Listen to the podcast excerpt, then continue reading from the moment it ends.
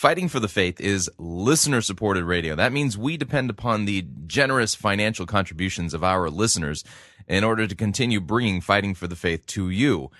Uh, would you please uh, support Fighting for the Faith financially by joining our crew or sending in a donation to uh, support us financially? You can do so by visiting our website, fightingforthefaith.com. Click on the Join Our Crew button. That's a mere $6.95 a month. Or if you'd like to make a flat contribution, you can do so by clicking on the Donate button or making your gift payable to Fighting for the Faith and sending it to Post Office Box 508, Fishers, Indiana, zip code 46038. Thank you for your support.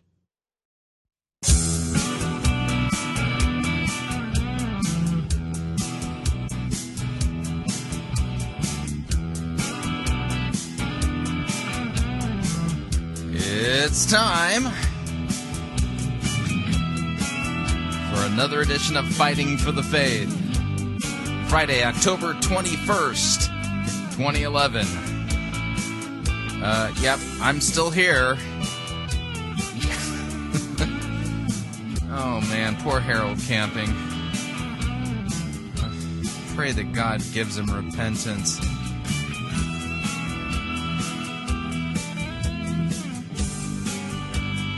Mm-mm-mm-mm.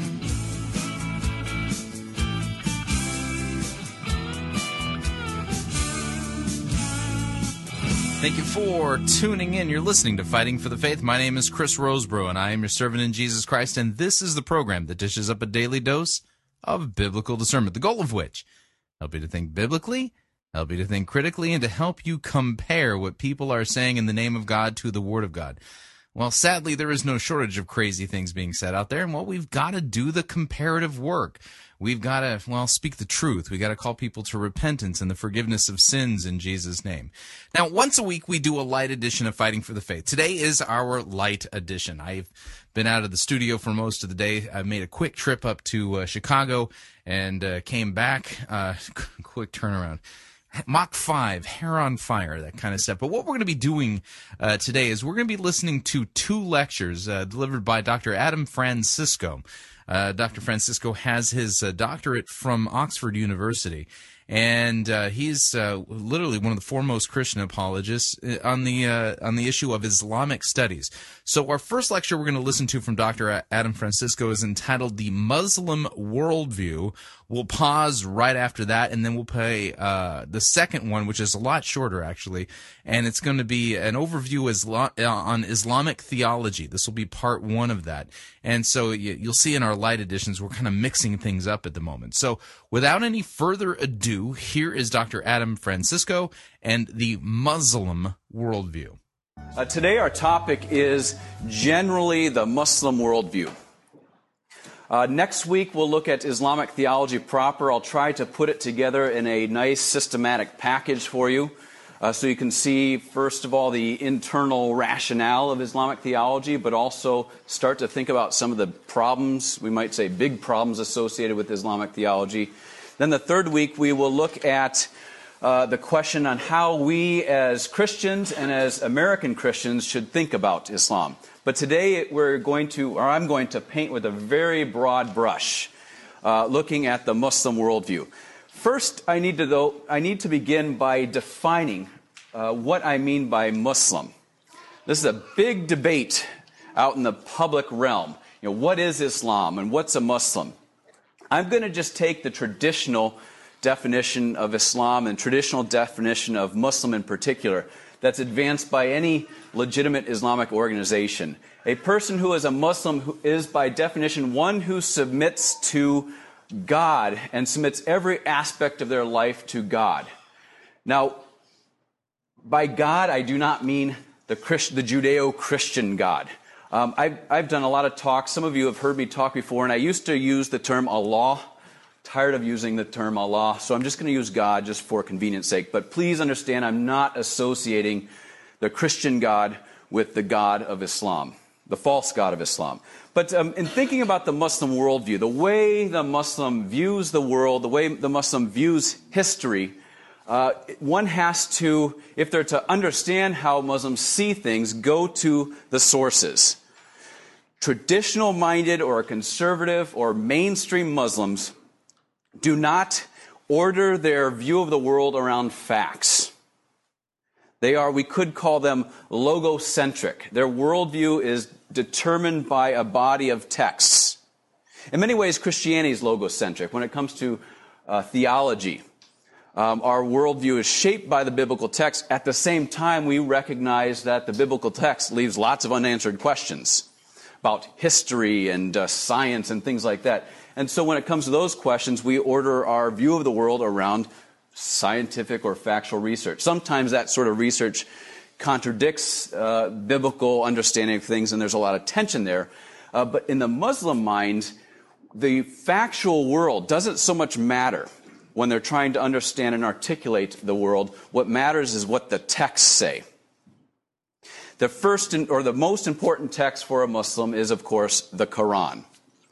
I don't know how many of you have read it. Um, it's an interesting read, to say the least. It is not, you, when you open up its pages, you don't expect to find a chronological narrative uh, that parallels perhaps the, the biblical narrative. Um, it's a sort of hodgepodge of, of statements and anecdotes about what Muhammad said and did at certain, on certain occasions. In reading the Quran, um, it's rather difficult for those who aren't uh, haven't been educated on how a Muslim reads the Quran. If you open up the Quran, uh, there are two major distinctions that are made in the Quran between verses or chapters that come from the early period of Muhammad's life and chapters that come from the later period. And so when you open up the Quran, you can easily find contradictions in its texts. For example, uh, regarding uh, the consumption of wine in some passages in the Quran, one in particular, it says it's okay to, to drink wine. Maybe my favorite passage in the Quran, um, if there is one. Uh, but in other places, you can find there's an absolute blanket prohibition on the, the consumption of wine. And the way Muslim exegetes, that is, scholars who interpret the Quranic text, resolve that contradiction, is they, they've developed what they call the doctrine of abrogation, which itself is taught in the Quran, chapter 2 primarily, uh, that says that which is, was allegedly revealed through Muhammad later in his life, if it's found in contradiction to earlier passages, the later passage rules out the earlier stuff. So if you go into the Quran, chapter 29, 46, you'll find this interesting passage where Muhammad tells uh, his his few uh, Muslim followers that he's gathered together when he's living in Mecca, he tells them when you come across Jews and Christians or people of the book, don't debate with them. Rather, deal with them, deal with them kindly and tell them that their God and our God is one. Interesting, kind of postmodern maybe. Um, but then, if you read another passage in the Quran, for example, chapter 9, verse 29, it says, kill the people of the book, or kill Christians and Jews, unless, of course, they're willing to submit to Islam. How are these contradictions uh, uh, resolved? Well, chapter 29, verse 46, the earlier one I quoted to you, actually, even though it's closer to the end of the Quran, is believed by Muslims the world over to be an earlier revelation. So it's ruled out by chapter 9, verse 29. Uh, but the Quran itself, for a Muslim, most Muslims, uh, 90% of the Muslim world, the Sunnis, believe is not just an inspired text that men wrote under inspiration from God. Uh, the Quran is God's eternal speech. So if you have a copy of the Quran that has an Arabic script, that script itself, if it's read or pronounced or recited properly, it's, it's as if God is speaking from all eternity. So these, there are many scholars out there, Muslim and others, who say that if we take the Quran in its context, for example, the, the injunction to kill Christians and Jews, we can just understand that as an injunction for the 620s and 630s during Muhammad's life. Well, because the Quran is God's eternal speech, it's, it's applicable today too. Uh, that's the way Muslims, ha- or Sunni Muslims, have always understood those sorts of passages in the, in the Quran itself. Now, when was the Quran put together? Uh, it used to be up until about 30 years ago, for about 100 years, European scholars especially were uh, trying to amass evidence And it seemed that they were quite successful in amassing evidence to suggest that the Quran developed over the course of a couple centuries. From the time that Muhammad died in 632 AD, uh, probably up to the 8th century. Uh, there are a whole host of Quranic manuscripts in libraries scattered across the Middle East and also Europe uh, that show a text, despite what Muslims claim, that does seem to have developed. Uh, however, back in the 1970s, late 1970s, 1979, and 1980, a German scholar was invited down to the Yemen and was handed over a whole bunch of manuscripts that were bound together. Um, and over the course of the years, as he carefully peeled them apart, what he found were Quranic manuscripts that date to the 7th century. Um, probably late 7th century, but we, these texts indicate to us that the Quran was put together in the 7th century like Muslim tradition tells us. The interesting thing about these manuscripts, though, is when you, when you look at them, you can tell from these manuscripts that the Quranic text has in fact evolved. When it was first written, it said one thing. And then, in, because uh, parchment is hard to come by in the 7th century, rather than getting new parchment and burning the old, they erased the earlier text and wrote over it.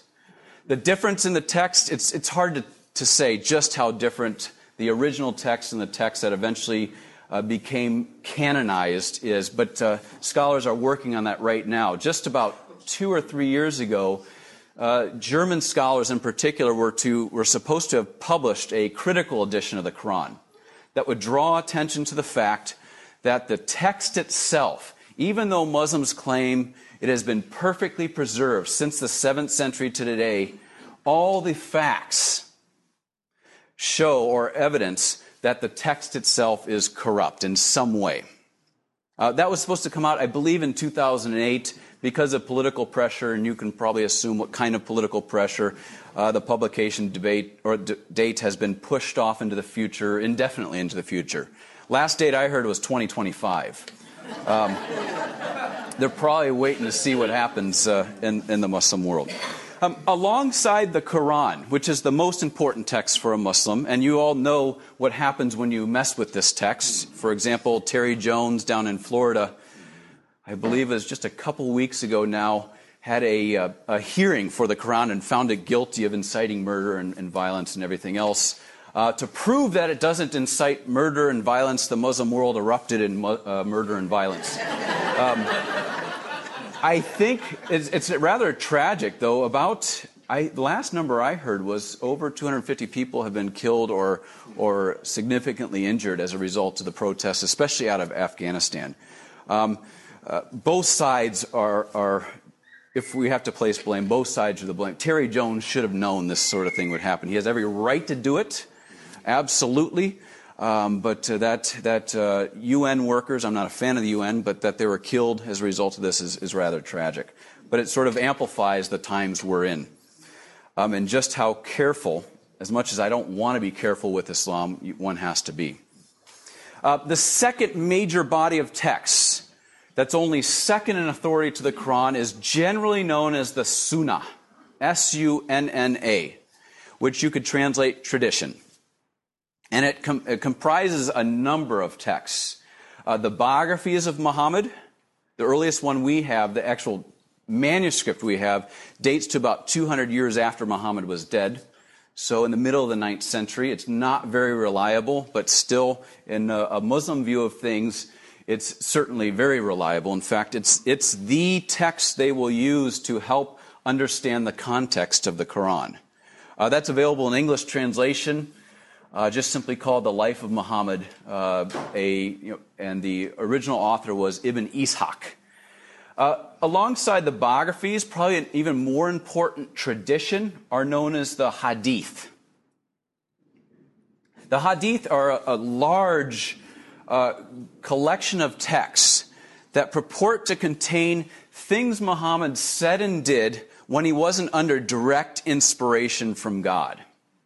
But because Muhammad's a prophet of God, and Muhammad is allegedly the most perfect man, uh, that those anecdotes you find in there are binding on a Muslim today too, especially when it comes to their ethics, if you could call it that, and the development of law and other things in the Islamic tradition.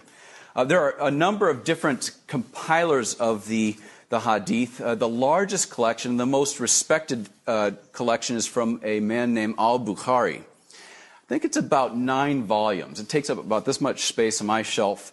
Uh, and if you read it, it's fascinating. It tells you the intimate details of how Muhammad responded to certain questions, how he behaved, um, what his instructions for, were for the Muslim, the developing Muslim state at the time to go off to war. Every little detail um, is given uh, concerning Muhammad's life in the Hadith, and it's pr- especially from the Hadith that Muslim jurists or lawyers and judges throughout the course of Islamic history have, will derive most of what's known as the Sharia, Islamic law.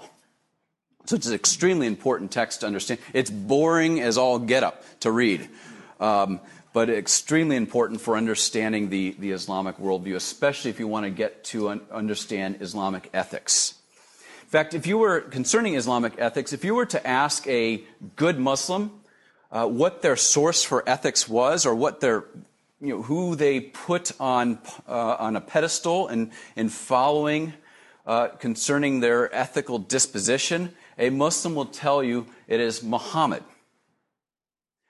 Ethics or morality isn't developed on an individualistic basis or on the basis of reason necessarily. It's based, it's, it's developed around following the example of Muhammad.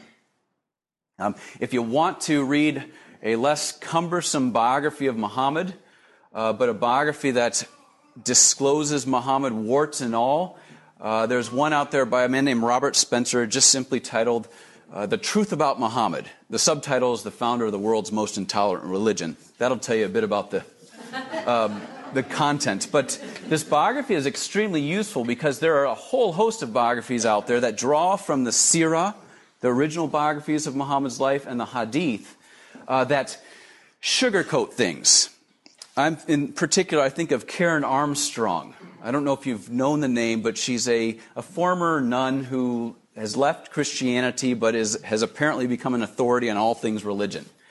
And her uh, biography of Muhammad is entitled Muhammad, a prophet for our time. Wherein she, she writes, a, it's a fair, it's, it follows the traditional chronology of Muhammad's life, but fails uh, throughout the entire book to actually bring in evidence from the earliest sources we have. It's just simply, she, has, she understands the basic timeline as Muslims see it, but then colors things such that Muhammad comes off like an enlightened, rational uh, pacifist. Um, in fact, I was in a mosque, uh, not praying, obviously, uh, several years ago, back before the elections. The, um, and a Muslim scholar from the University of Notre Dame was, was at, the, at the pulpit preaching to the Muslim community there.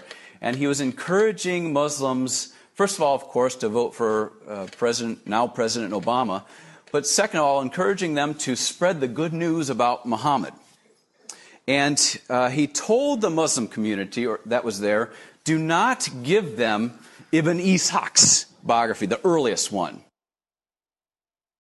because it tells you everything about Muhammad how he married a six year old, um, how he had, perhaps he did it himself, or perhaps instructed his generals uh, to cut the heads off of seven to 900 Jews towards the end of his life, and other things. He says, instead, give them something like Karen Armstrong's biography.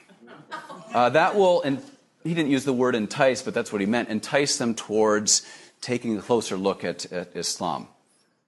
Uh, it's Robert Spencer's biography that I'd strongly recommend if you want to, first of all, understand the life of Muhammad, but also, more importantly, how it affects how serious, traditional minded Muslims uh, order their ethical, uh, moral life.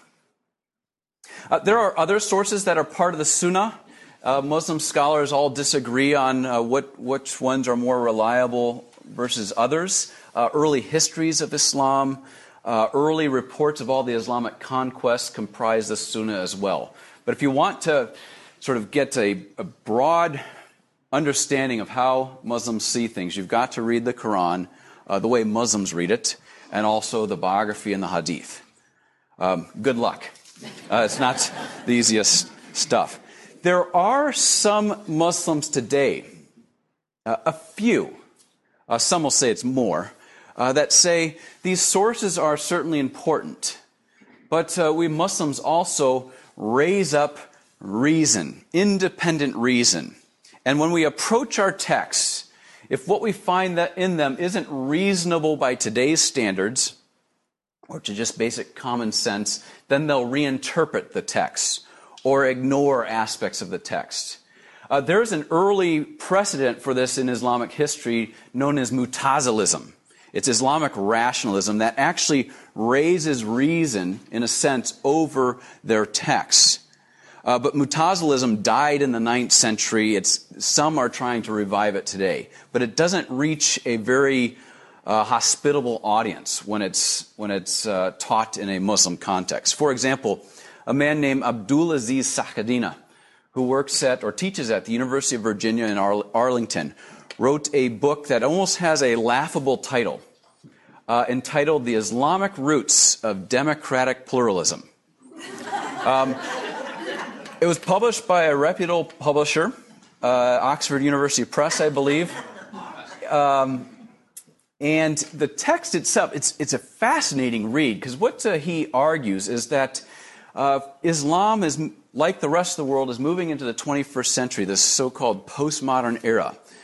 And using the tools of postmodernism, uh, Sachedina says we should deconstruct classical Islam because it's a historical construct. And like a good postmodernist, he says, let's deconstruct it and in its place build up a new Islam uh, that's, that's tailored for the 21st century in a globalized world. Uh, sounds interesting, to be sure. Some people have placed a lot of hope in him. In fact, he gets a lot of our tax dollars via vis-a-vis the um, the uh, Department of State. He was integral in constructing the constitution for the new nation of Iraq, has spoken at the White House, the Pentagon, and things like that. The problem is, though, when he goes to the actually he's not allowed in the muslim world really anymore unless he's under the protection of the united states when he went back there in the 1990s to promote a more tolerant um, friendly westernized islam the result was he received a hukum which is sort of like a fatwa. You're all familiar with that term, probably. Hukum, though, is sort of a general prohibition. He's not allowed to teach Islam to Muslims. But the, the, the also, you can read it online in English translation. It goes on and says, but you're more than welcome to teach the West this. One wonders why. My suspicion, um, unlike uh, Dr. Van Voorhis, I'm not a conspiracy theorist, but my suspicion is that he's trying to dress down, or what, what, this, what he does is dresses down Islam such that when we, we look at his exposition of it, it doesn't pose too much of a challenge to us. Because it comes off like a um, sort of a deistic form of Islam. And if there's a historic, re, historical religion in America, it's uh, certainly Christianity has been along all along and was integral in our founding, uh, but deism as well. And that's, that's how he, he portrays Islam. Now, these texts, and we're kind of coming very close to the end of our time, and I haven't even gotten one third of the way through my outline. Um, these texts, we can pick up here next week, though. These texts give a very interesting picture of how the world came to be and what has happened throughout the course of, of the history of the world. Um, in many ways, the narrative you see in these texts does not dovetail or impinge on the biblical narrative, but it does in many ways parallel it. Not to suggest that uh, there's a lot of room for bridge building and things like that. I'm actually, over the course of the last couple years, come to the realization that really bridges can't be built. Um, uh, but there is a parallel narrative. For example, starting from the very beginning, in the Quran and also in Muslim tradition, they, you, one could say that they, hold, they have always held to uh, very strong into a theistic worldview. A worldview that says the only thing that really necessarily exists is God.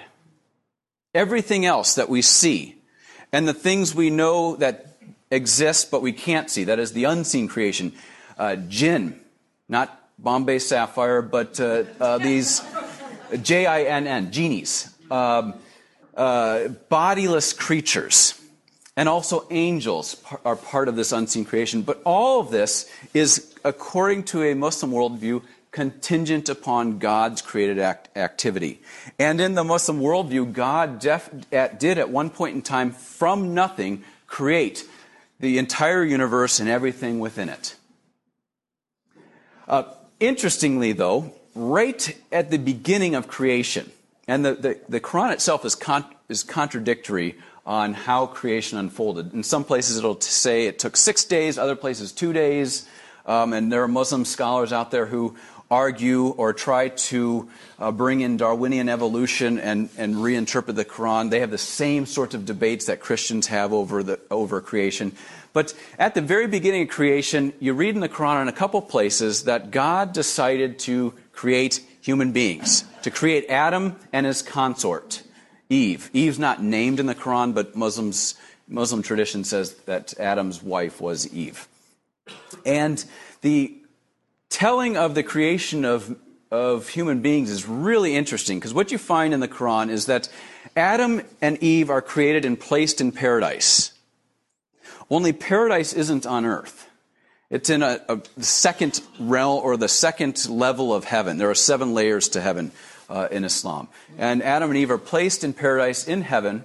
They're told, kind or like the biblical narrative, that they're not to, they can do whatever they want but they're not to eat from a tree in the middle of, the, of, of paradise. They go ahead and do it. Um, God comes down to them and asks them, what, what have they done? And I don't recall that uh, Adam blames Eve and then by extension blames God.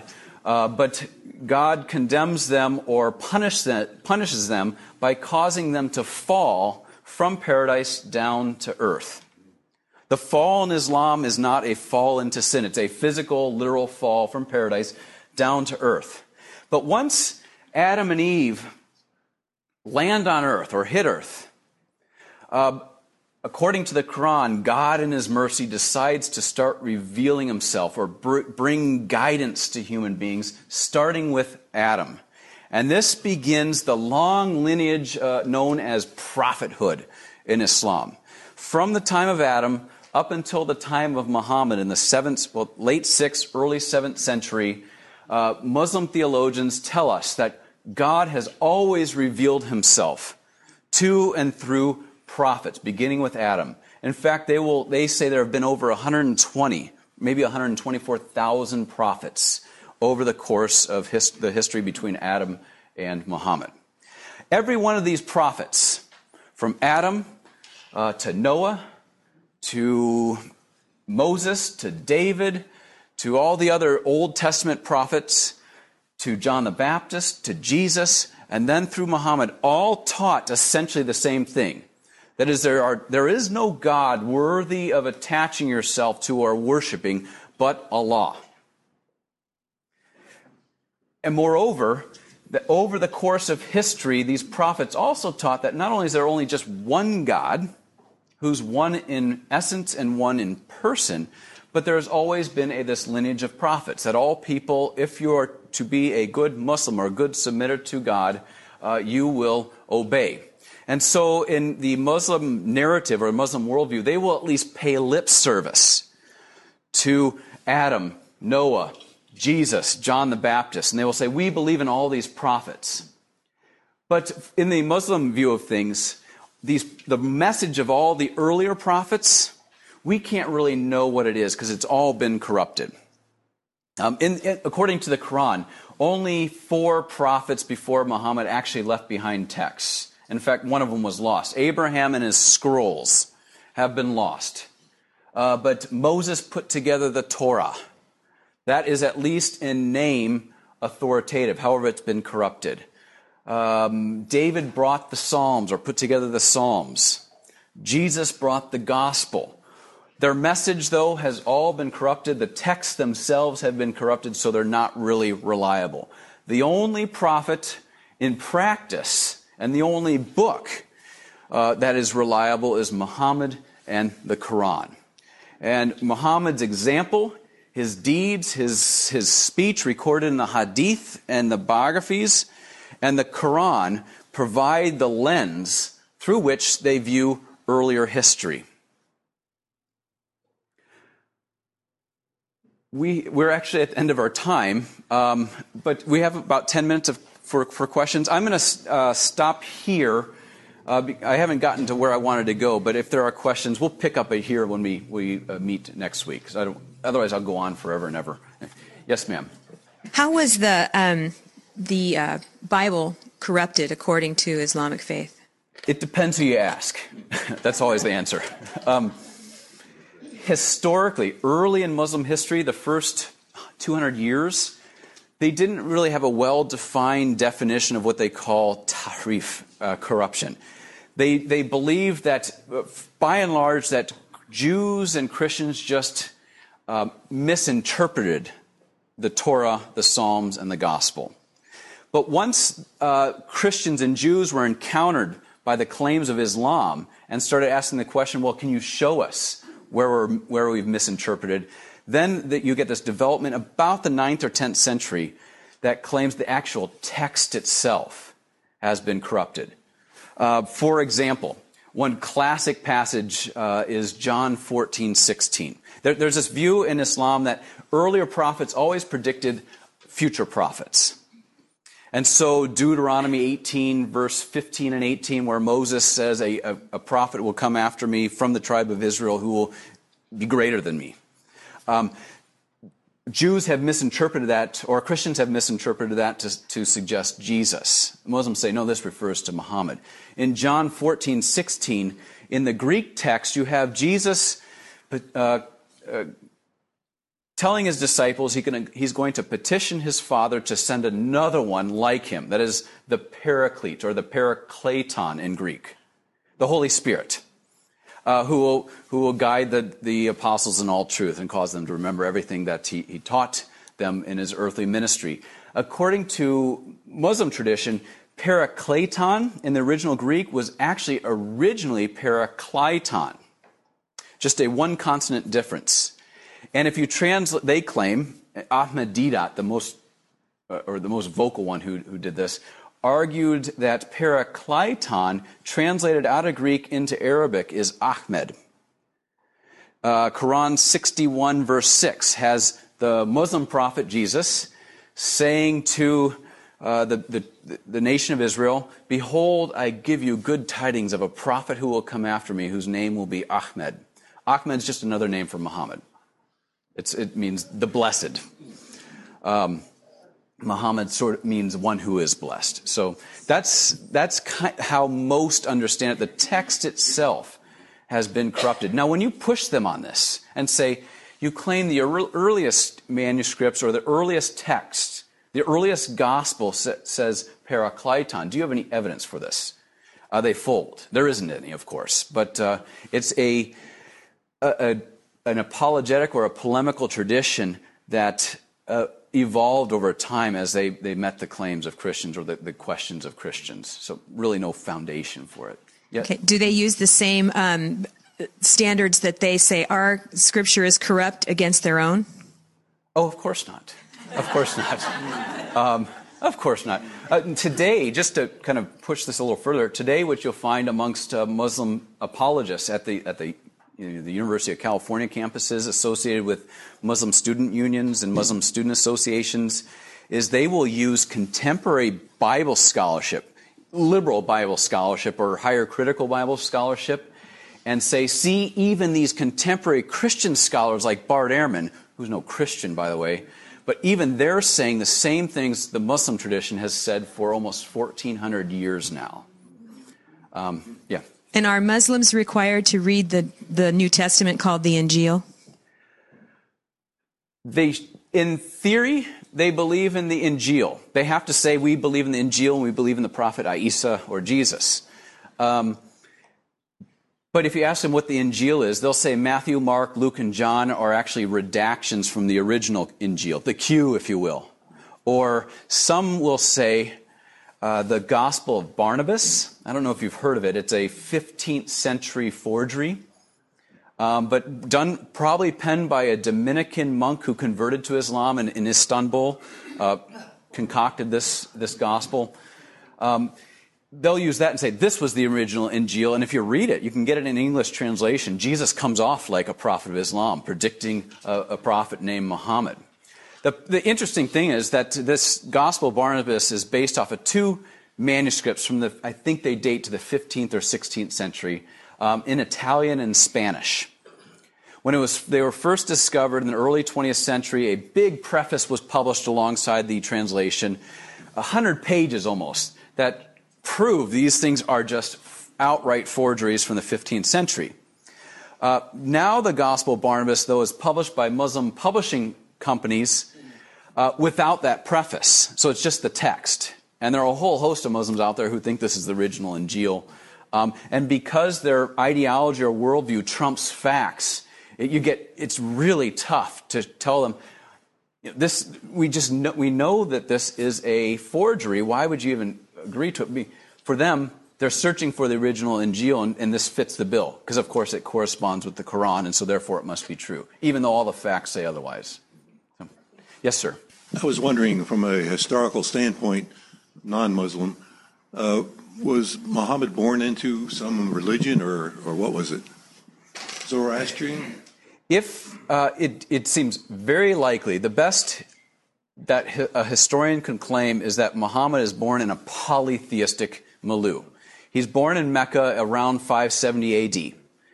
Um, everybody at Mecca was a polytheist. There may have been some uh, nomadic Jews who traveled through there, um, but the Kaaba, you know, that big uh, black cube-like structure in Mecca today, that was b- around back then. They claim Adam, Abraham, and then Adam before him actually built that. Uh, but in Muhammad's day and age, that was there, and it, it uh, had about 360 idols that all the Arab tribes worshipped. And Muhammad's tribe was responsible for, or they were the custodians of, of the Kaaba. So it seems very likely, even though Muslim historians will say, no, uh, Muhammad is different. He was by nature a monotheist. He believed that there was only one God and kind of thought his traditional tribal religion was foolish. Probably polytheistic. He encounters the claims of Judaism and Christianity, loosely conceived, uh, when he's uh, probably a teenager, because he would accompany his uncle on trips from Mecca all the way up to Damascus. And uh, um, it seems quite likely that uh, he encountered the claims of monotheism, that there's only one God. So, but what he was growing up, it's you know probably polytheist, or at least it was in that context. So, so his message that there is no God but one God, that is Allah, um, is really quite radical in, uh, in Muhammad's day and age. In fact, it will lead to persecution of the early Muslim community. You probably will discuss the different forms of uh, Muslim, the Islam faith, won't you? Absolutely. Yeah, next week. That's sorry. If we can get through the rest of this week's lecture. Um, getting a little more personal, there are many universities that have uh, departments of Middle East studies, and you probably communicate or meet periodically with other professors in that uh, in those departments. To, but yes. well, I'm wondering across it. I've heard uh, that there are a lot of them that are perverted towards Islam. Uh, what is your finding? Um, generally speaking, both the faculties in our major public universities, in our Ivy League universities, um, aren't comprised entirely of Muslims, but those who are non Muslims working in those departments are almost to the T. They soft pedal things. They're not. Um, first of all, their funding, lots of these places, their funding comes from Saudi Arabia. So they have to, they can't exactly say things that perhaps could cause funding to be withdrawn. Um, by and large, um, I, I, can only name about six men and women out there in the, the major public universities, research universities, where uh, their approach to scholarship with regard to Islam historically or ideologically is oriented around facts and what they find in evidence. Everything else is sort of this glossed over version of this of, of Islam that doesn't correspond to the historical record. So the first hundred years of Islam after Muhammad dies in 632, uh, you get a Muslim state based in the Arabian Peninsula, all of a sudden explodes or expands and becomes an empire that stretches from Spain um, all the way to, to the subcontinent of India. How'd that happen? Um, the historical record, all the evidence that we have, and there's not a whole bunch of it, but you know, maybe about 60 inscriptions and small documents that uh, from eyewitnesses that, that saw this said this was all by brute military force. I mean, that's most people have known that for some time. Yeah, yeah, oh, absolutely.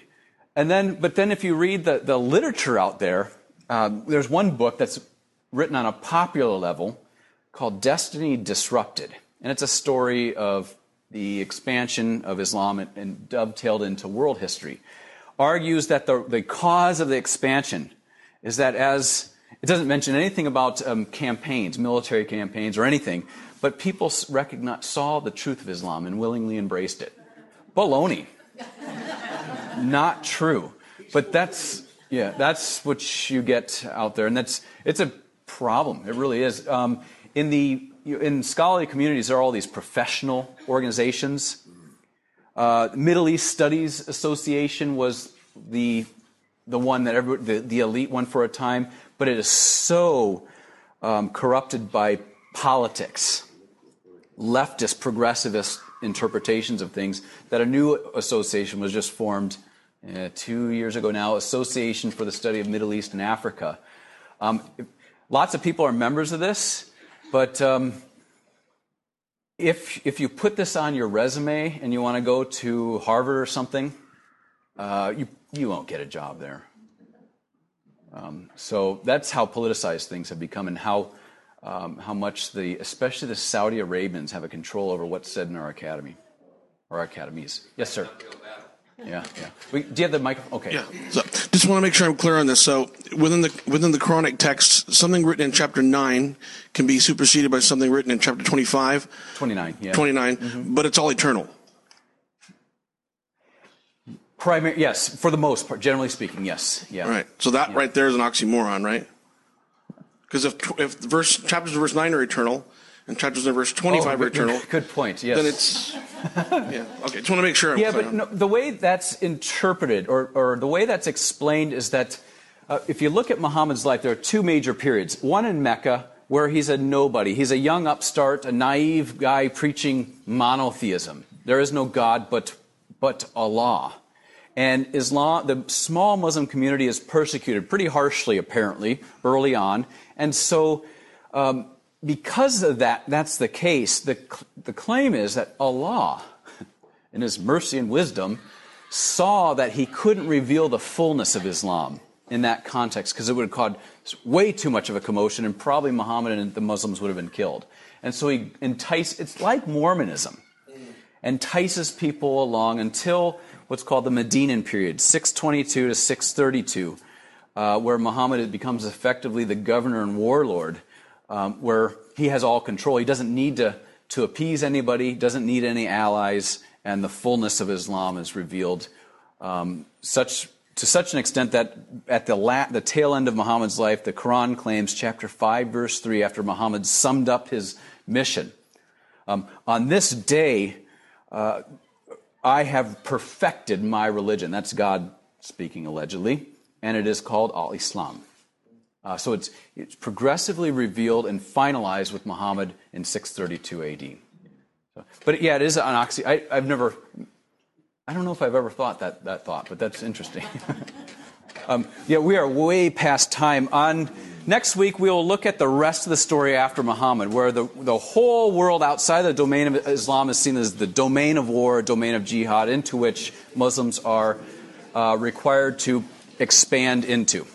So we'll look at that, and then we'll look at the theology of Islam proper uh, next week.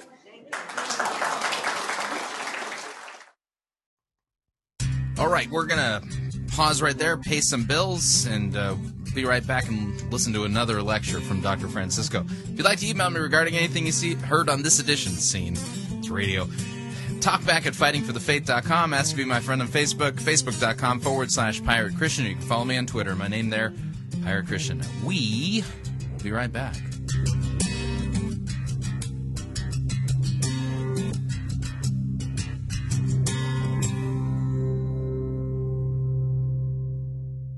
No itching ears are scratched here. You're listening to Fighting for the Faith.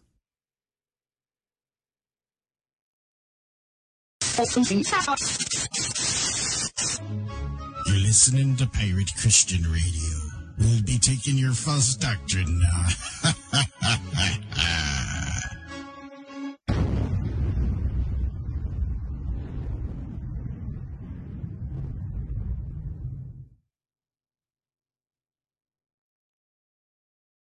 it's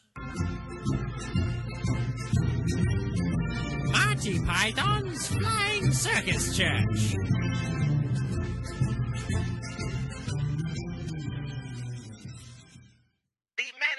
Of Marty Python's Flying Circus Church would like to again apologize. Normally, we try to do parody here at Marty Python's Flying Circus Church. Unfortunately, the church continues to just parody itself. Case in point, Rabbi Michael Zeitler's Anointed Shofar CD. This is a real commercial. When Rabbi Michael Zeitler blows the shofar, miracles take place. He wants to see God break every stronghold of the enemy in your life, healing you emotionally, physically, even in your relationships, bringing salvation to your entire household. Call now and receive both Rabbi Michael Zeitler's anointed audio CD, Sound of the Shofar, plus his brand new prophetic book, Why Israel is Supernatural, for a donation of $25. Shipping and handling is included. Ask for offer number 9081. Listen to this anointed audio CD. Allow God's glory to fill the room as Rabbi Zeitler shares from the scriptures and then blows the shofar over every issue you are facing, including mental and emotional disorders, confusion, fears, stress, grief, nightmares, insomnia, pain, sickness and disease, addictions, eating disorders, weight loss, injustices, persecution, finances, marriages, rebellious children, freedom from the occult and demonic oppression, and so much more. Through Rabbi Zeitler's brand new prophetic book, Why Israel is Supernatural, you will learn how you and your family can obtain supernatural protection in the midst of the end time judgments about to be unleashed on planet Earth. Don't miss out on getting both Rabbi Michael Zeitler's anointed audio CD, Sound of the Shofar, plus his brand new prophetic book, Why Israel is Supernatural, for a donation of $25. Shipping and handling is included. Ask for offer number 9081. Call or write today.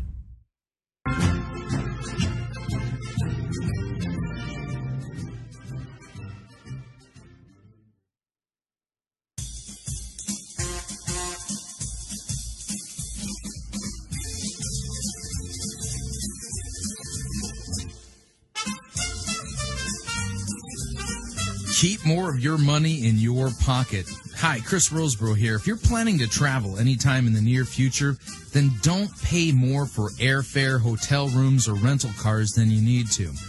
Longtime Pirate Christian Radio featured advertiser Cheap O Air can save you a Tijuana taxi load of money on all of your travel needs. Plus, CheapOair has a seasonal promotional code for all of our listeners that will save you an additional $10 off of CheapOair's already low prices. Visit piratechristianradio.com forward slash cheap. Write down the promo code and then click on the banner and then book your travel today. Again, that's piratechristianradio.com forward slash cheap.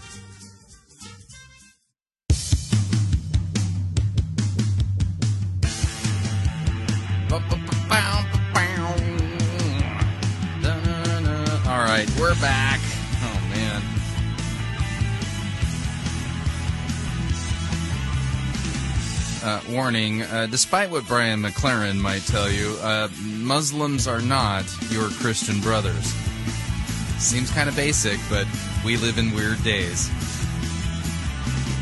Just a reminder, Fighting for the Faith is listener supported radio. That means that we depend upon you and your generous gifts and financial contributions in order to continue to bring this important teaching radio outreach ministry to you and to the world. And uh, you can partner with us financially by visiting our website, fightingforthefaith.com. When you get there, you're going to see two friendly yellow buttons. One says donate, the other says join our crew. When you join our crew, you're signing up to automatically contribute. $6.95 every month to the ongoing work and mission of fighting for the faith in Pirate Christian Radio. Of course, if you would like to make a one-time contribution, you can do that by clicking on the donate button. Or you can, you know, if you want to just, you know, do that on a regular basis, you could do that too.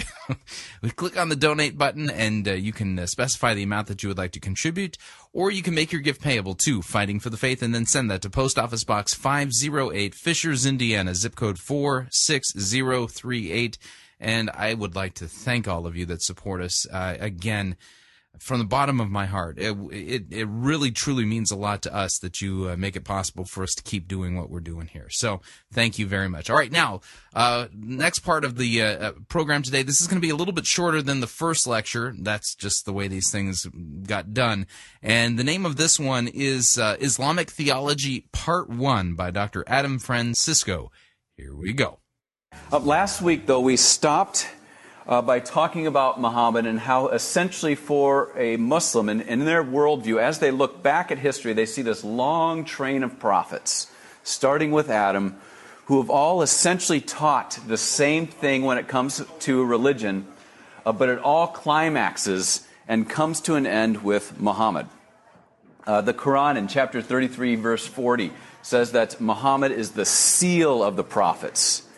Muhammad is not better than any of the of other prophets in terms of the, the quality of his teachings or the, the, the character of his life. They, Muslims do believe all prophets past, from Adam to Muhammad, are all essentially the same thing. And all they're, they're required to, per their beliefs, to believe in all the prophets they say. The, the interesting thing is, though, when a Muslim refers to the prophet Jesus or the prophet Moses, they're referring to the Islamic, not the historic biblical prophets. It's sort of a rewriting of history, if you will. When Muhammad, over the last 10 years of Muhammad's life, from 622 to 632, Islam, we talked just briefly last week about how Islam morphs a bit. It becomes much uh, less religious and much more political, uh, militaristic, and legalistic. By the end of uh, Muhammad's life in 632 AD, the whole, you, Muslim theologians argue, the whole body of God's law had been revealed uh, through Muhammad's words, but also in his deeds. And so when Muhammad dies, it's seen as the, the closing of God's revelation through the prophets.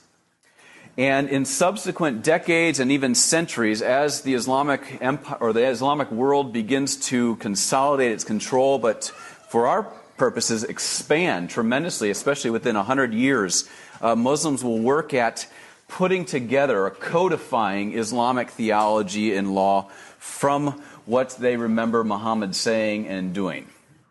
Um, one of the interesting things about the Muslim worldview when it comes to the way they view history post Muhammad is that they, they, they view the, the, the entire globe as being par- comprised of a, the realm of infidelity and the realm of ignorance, jahiliya, as uh, Sayyid Qutb used to put it, a famous uh, first half, a little more than first half of the 20th century uh, Muslim ideologue. And after Muhammad dies, the Muslim community doesn't take a new shape, but its belligerence begins to increase because just before Muhammad died, he left instructions for the Muslim state there in the Arabian Peninsula that they are, just like he was given the, the mission to, they were to pursue the world, to fight the world, as the text puts it. And the, the Arabic term is qital, which means slay or kill.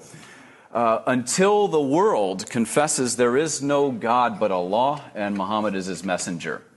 So the message, if some folks will say that the message of Islam is for the Arabian context. The message of Islam in a Muslim mind is universal. Islam, not just its theology, but its, its law and its political ideology is universal. It's for the entire world.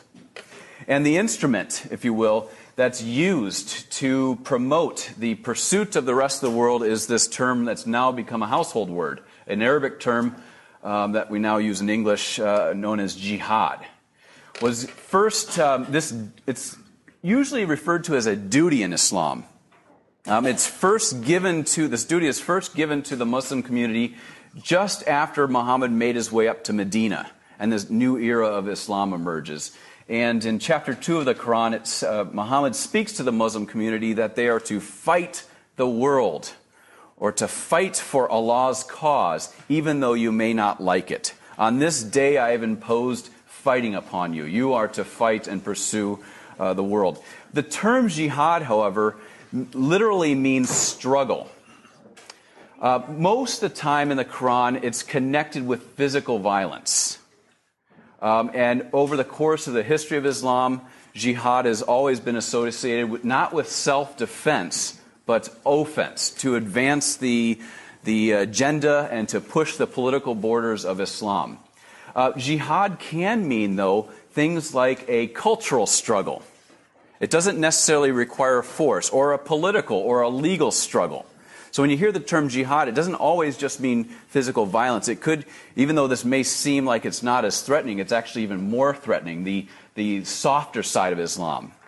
Uh, not too long ago, uh, just a few years back, when a group uh, known as the Holy Land Foundation was put on trial for funneling uh, several million dollars to Hamas to, so they could buy rockets and lob them into Israel, a document was discovered that was penned several decades earlier in America.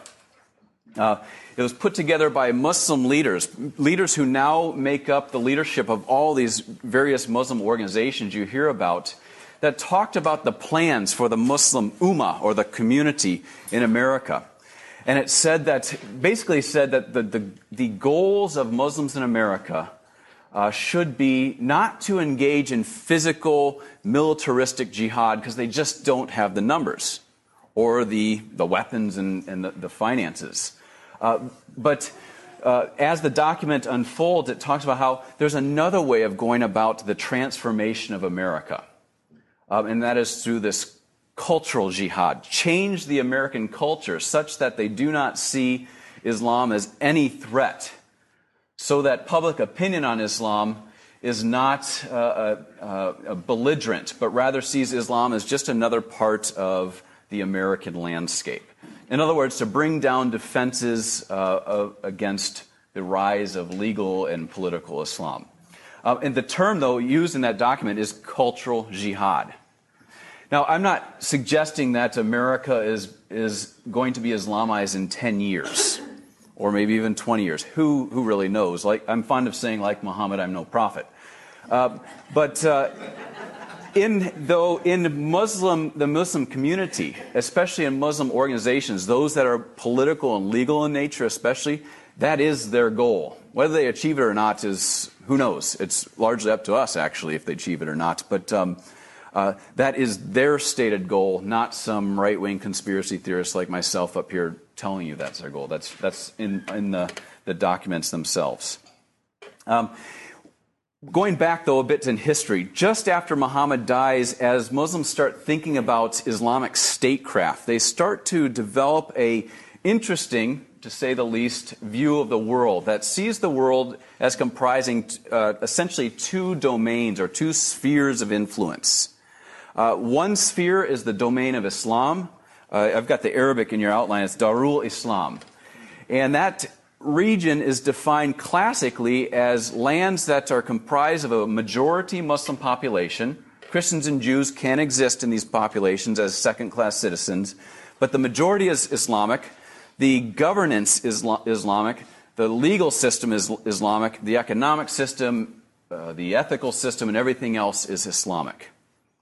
And the way the earliest, in fact, the earliest uh, uh booklet or manual on foreign policy in Islam, which was put together around the end of the 8th century, um, simply called uh, the Siyar, uh, International Law in Islam, says that that read that domain or that sphere outside of the domain of Islam is construed as the domain of war, Darul Harb, or some, some documents put it uh, this way, Darul Jihad, the domain of the struggle, into which the domain of Islam is uh, commanded by God via Muhammad to expand. That's just in the historical literature. Um, and throughout the course of the centuries, as Islam expanded and sometimes contracted, you see these terms being used over and over again.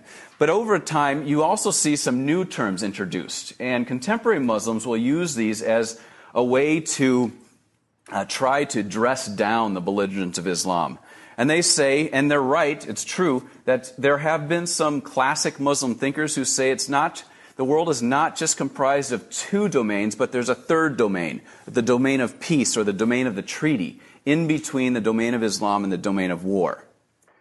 um, as if to suggest that there, this is a perpetual domain where Muslims and everybody else can live in perpetual peace. Interestingly, though, if you look at these documents closely where the term domain of peace as a third domain is brought up, they always, the, the, the thinkers who are, are concocting this political theory, see the domain of peace as simply a temporary domain.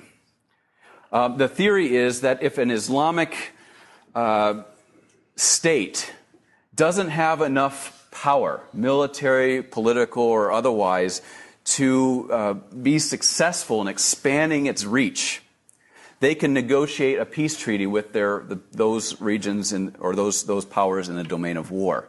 Uh, however, that treaty can only last 10 years at the most. And if the Muslim, in the sources themselves, if the Muslim state amasses enough wealth and military power before that treaty expires, it is, it's incumbent upon that state to begin hostility again. That's just in the literature.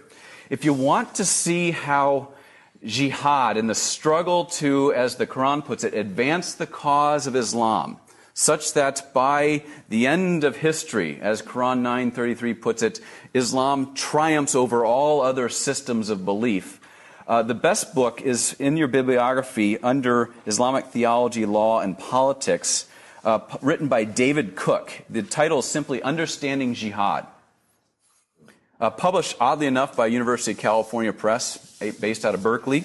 Um, but what this scholar did was, he teaches at Rice University, and I have no idea where he's allied, but he's a, just a good, genuine scholar. He, comp- he compiled every text ever written uh, in the classic Islamic languages, so Arabic, Persian, and Urdu, from the 7th century up until present, and read through them all and distilled the tried to distill what jihad has always meant for Muslim authors, writing to into their own people, not to Western people that they're trying to to confuse.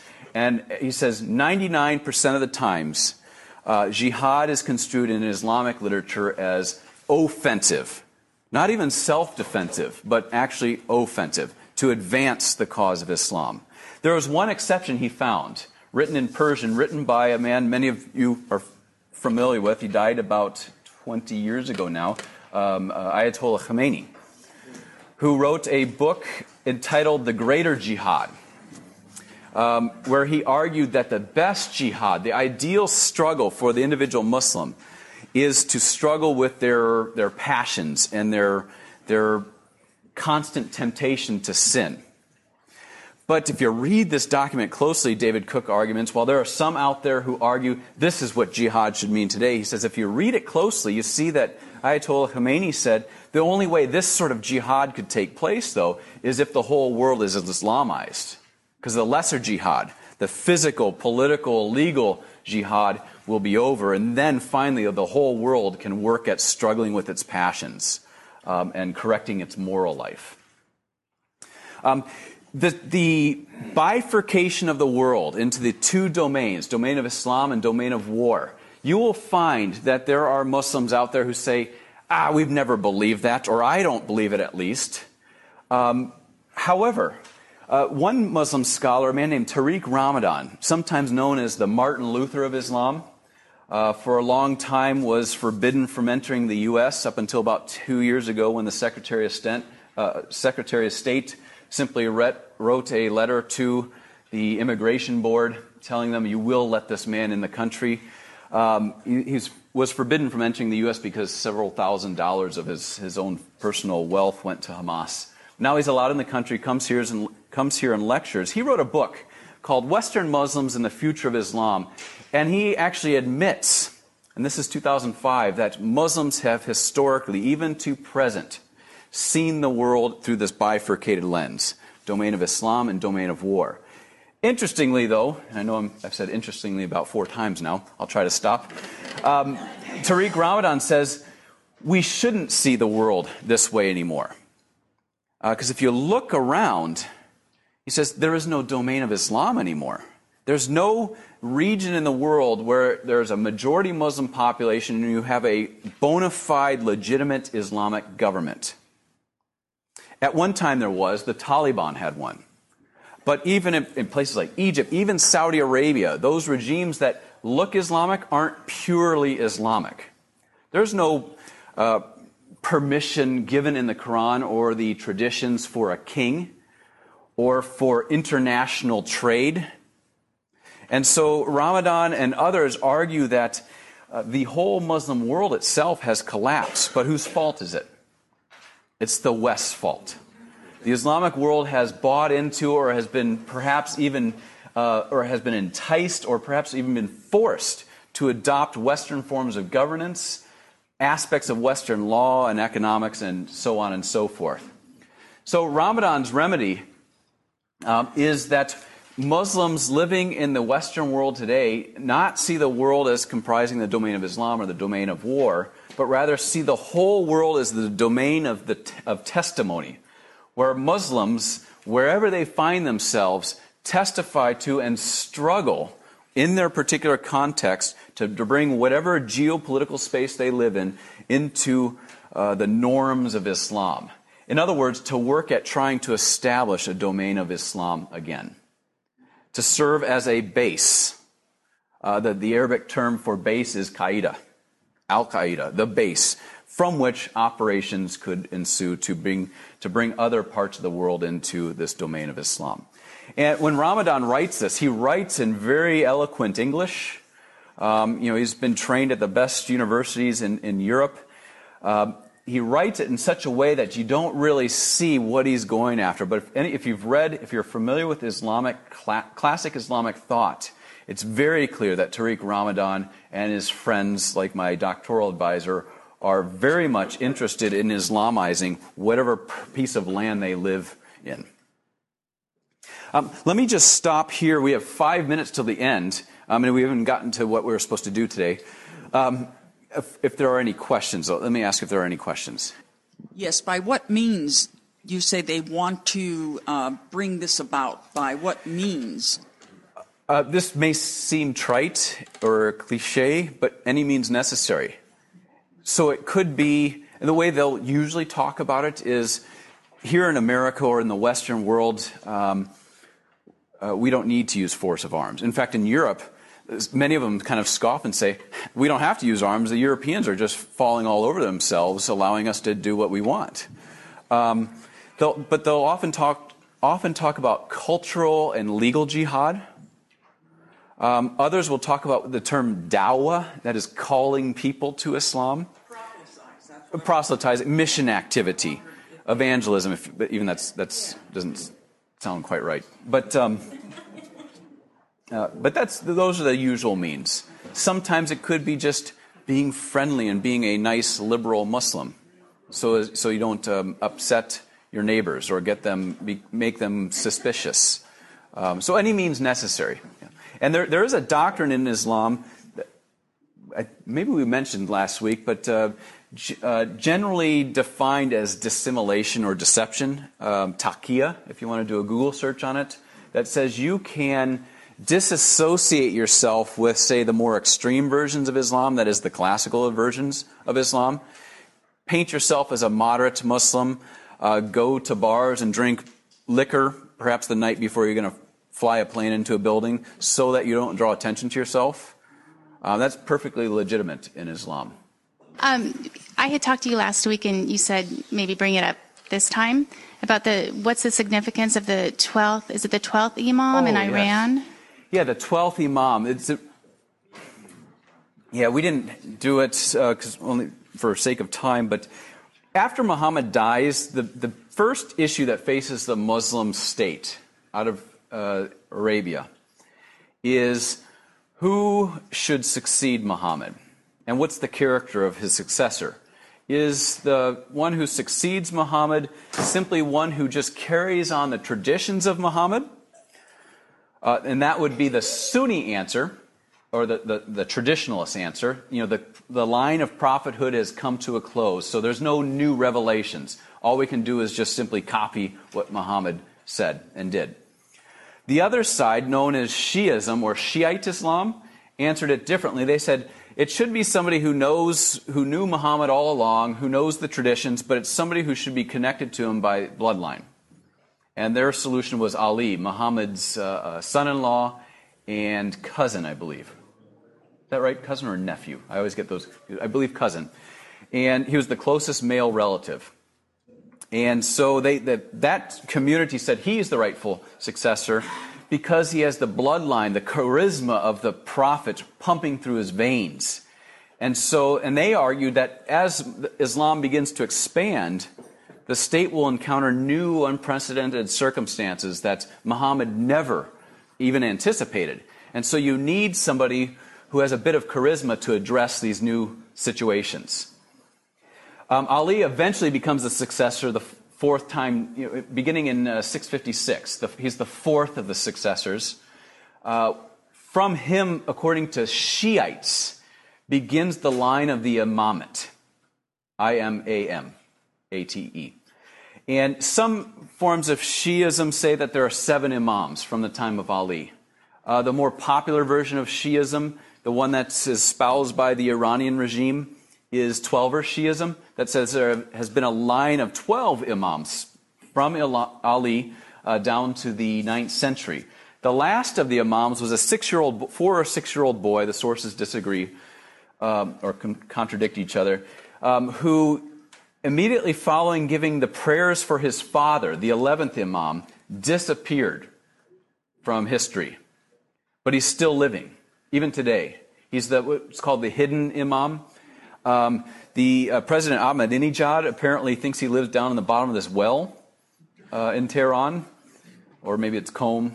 Um, uh, but the Iranian people especially believe that this 12th Imam is around somewhere, and sort of like some of this, uh, sort of the Christian dispensationalism believes that uh, if events get bad enough, you can predict, and in Shiism, you can force the return of this Imam. So lob a nuke at Israel. And they, they know full well what Israel will do. Israel even hears wind of it. They'll lob, you know, who knows how many back at Iran, or preempt that strike probably. That will cause uh, the international scene to be so horrendous that the Imam will come back. And when he comes back, Jesus is going to return um, and uh, pursue Jews, kill Jews, crush every crucifix they can find, and kill every pig they can find. Um, and then Jesus will die and rise again. Uh, the Imam will start or will create this global Islamic empire. Uh, so he's they're, they're, looking for his return. I think yeah we're way past time, so we've got to we've got to stop. But I'll stick around for for those of you who are interested in questions. Very informative lecture. So what'd you think?